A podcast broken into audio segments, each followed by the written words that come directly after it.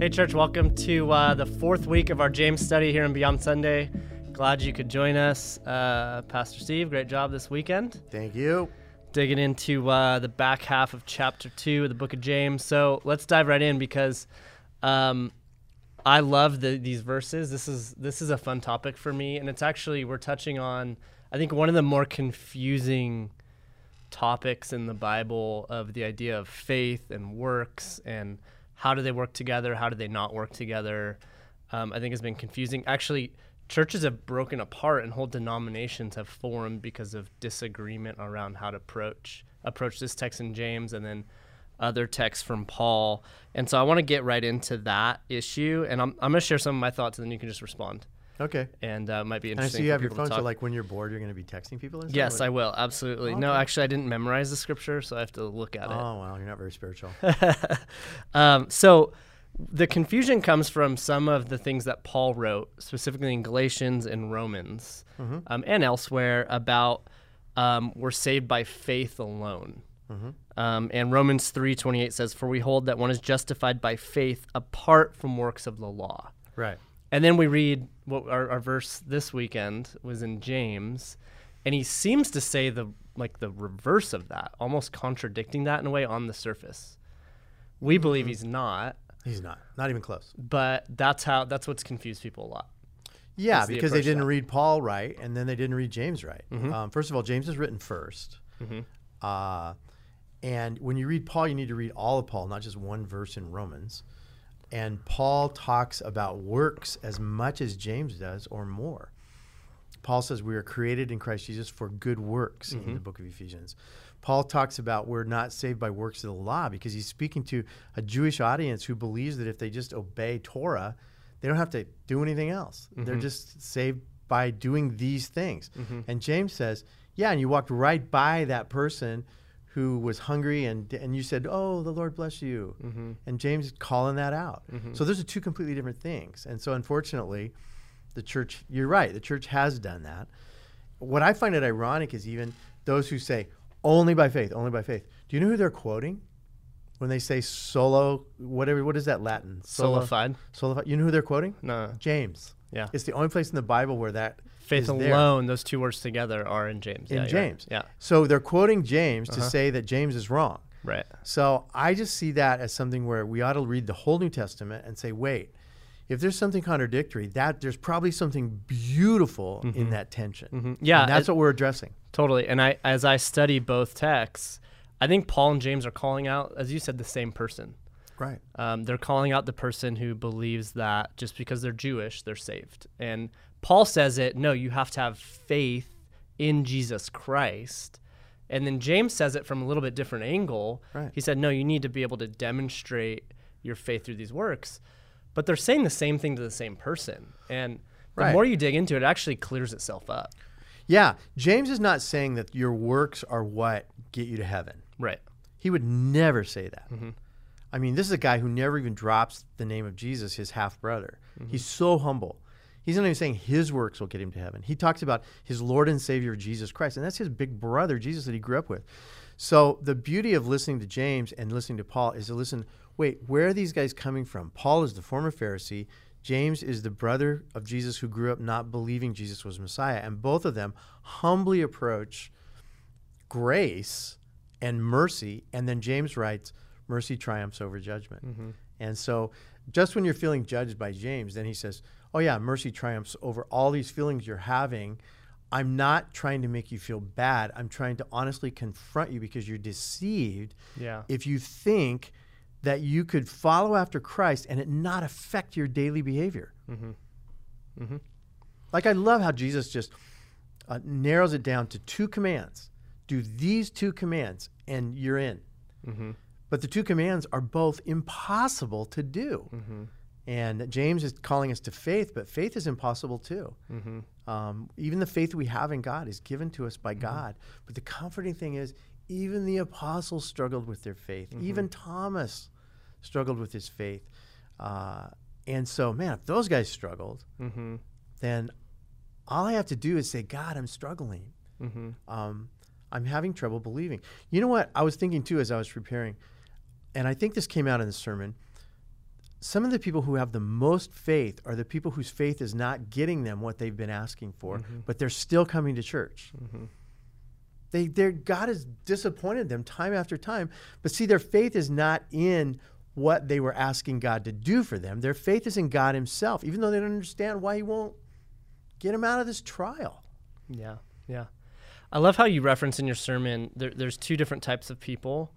Um, you have one group of people who they're they're they're struggling because they're they're trying to figure out are their works enough. You know, Th- y- there's the orphans and widows verse, which is beautiful, but then if you take it in the wrong direction, you begin to put pressure on yourself of okay, so now I gotta I gotta do this stuff, and then I'm I'm not sure am I Right. how many orphans and how many widows do I have to help 'Cause it's before never enough. I feel like my faith is real. And then you have people on the other end of the spectrum who pray prayed a prayer at junior high camp Right. on this mountaintop experience emotional high and they've really made no changes to their, the, their their pattern of life or maybe it was when they're in their 20s or whatever Right.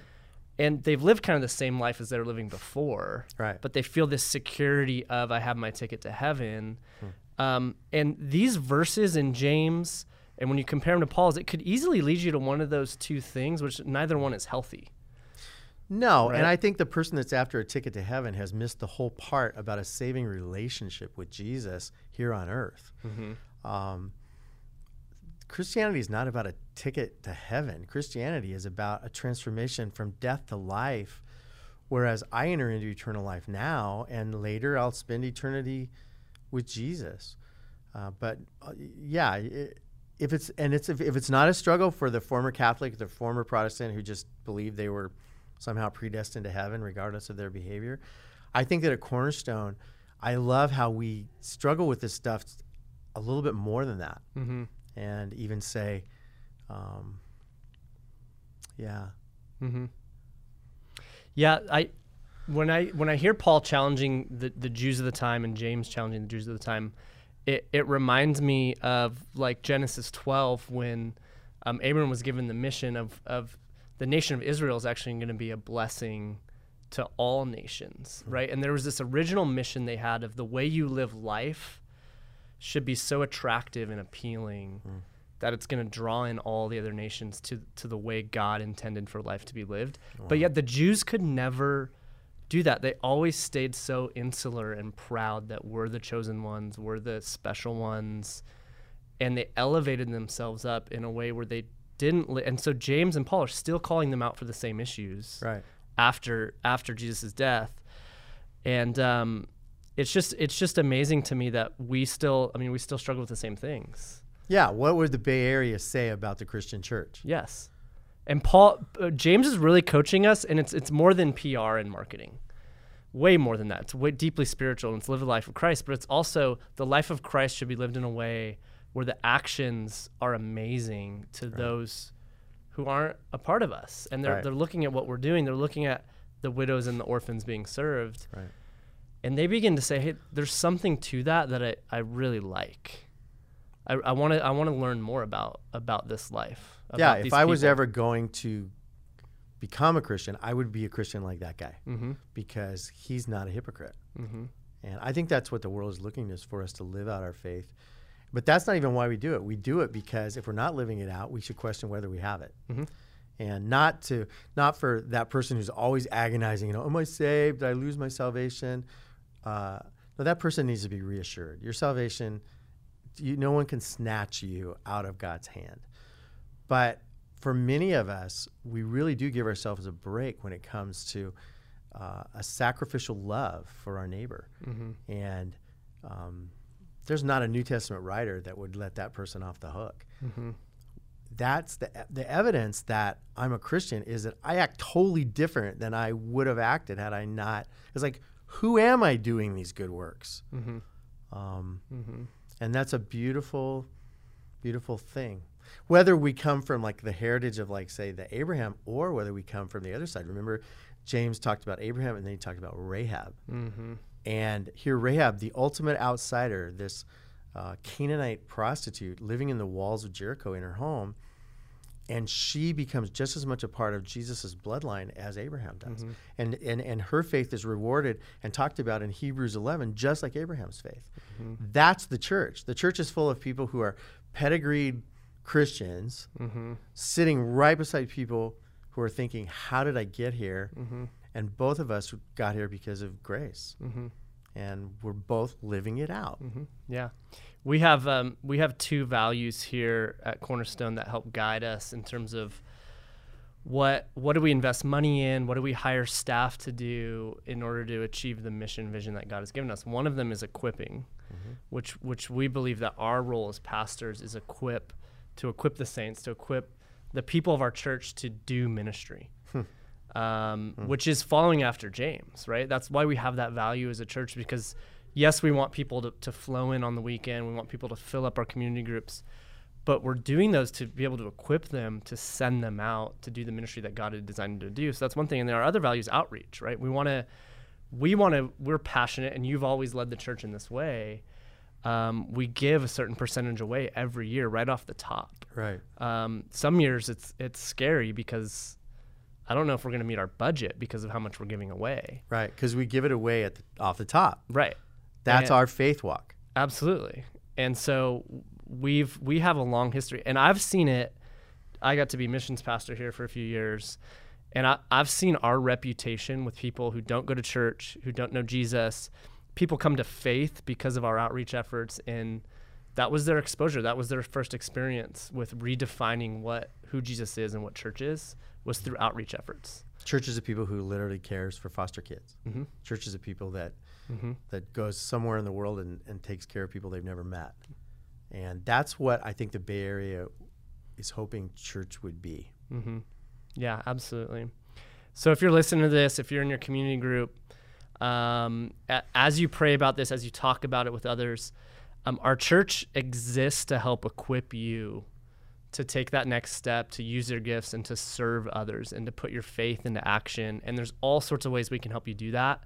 Um, talk with your community group leader or get to, get get connected with your campus pastor um, or someone on our team who can help you have a next conversation so that you can explore okay what might my next step be some people may have heard your sermon and they know exactly what faith action step god has been asking them to take. Um, and others maybe help kind of figuring that out and having someone to talk with them and pray. And so we're here. We want to help you do that. Um, that's that's our mission as a church is to equip you to live out the life that god has called you to. Yeah, and I think that in our community groups, it's a good place for us to tell our stories. And we tell a lot of stories around here because it's in the story that you can maybe find yourself and go, oh, that's what they're talking about. Um, I need to have faith that's like that.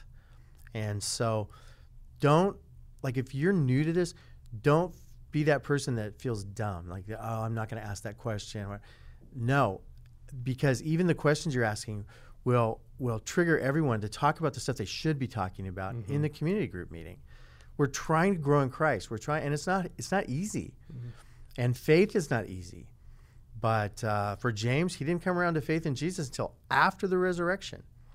All of that growing up in Jesus' household, it, it, he couldn't see it, and that's how some of our, us are as well. And so, who you're becoming in Christ is is going to be great. So just take whatever steps God's calling you to, but do take those steps. Don't hold back. Uh, the more you invest, the more you risk, the more you press into who Jesus is, the greater the blessing and the greater the reward. Um, one other thing before we wrap up, we're in Lent season, and uh, we had a fantastic Ash Wednesday night in Brentwood, in Livermore, and in Walnut Creek. Um, I got reports from all of them that they were just phenomenal experiences where, where our people were able to worship and kick off the Lent season. Um, is there anything on your heart just around Lent season that you would want to coach our people on? Mm-hmm. Yeah, I'm glad you asked that. Yeah, last week at the Went, the Lent service, what was it called? Worship night. Ash Wednesday worship night. Got it. Boom. Um, You were there too, and you I knew- was sitting in the Livermore Auditorium, which was packed, with ashes on my forehead, thinking about my own mortality, and yet I was lifting up the name of the of the immortal one, and I thought, this is beautiful, because you're humbly, you have the taste of the communion on your tongue, and the ashes on your forehead, and like the eternal is just m- meeting the human. Mm-hmm. And so I thought we launched Lent better than we ever have. I think as I go through Lent, one of the things I'm going to challenge people to do, I mean, I, I get it, you give up coffee or chocolate or whatever, but that becomes kind of a religious thing to do, basically. One of the things I'd like to see some people give up for the next 40 days is to give up unbelief. I think that God is calling us to greater faith. I think this sermon is calling us to greater faith, and I think that you could accomplish way more if you would just believe in the God you say you believe in. And so s- just tell yourself to stop doubting and stop like ask God for stuff and if it doesn't give it, then keep trusting in him, but keep going toward him as if he's a good God who's going to do great things in and around you.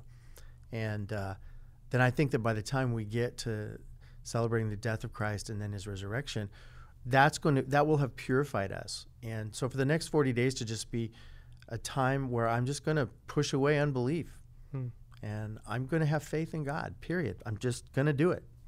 And to see where that takes you. Mm-hmm. That's cool. Yeah. That's cool. Awesome.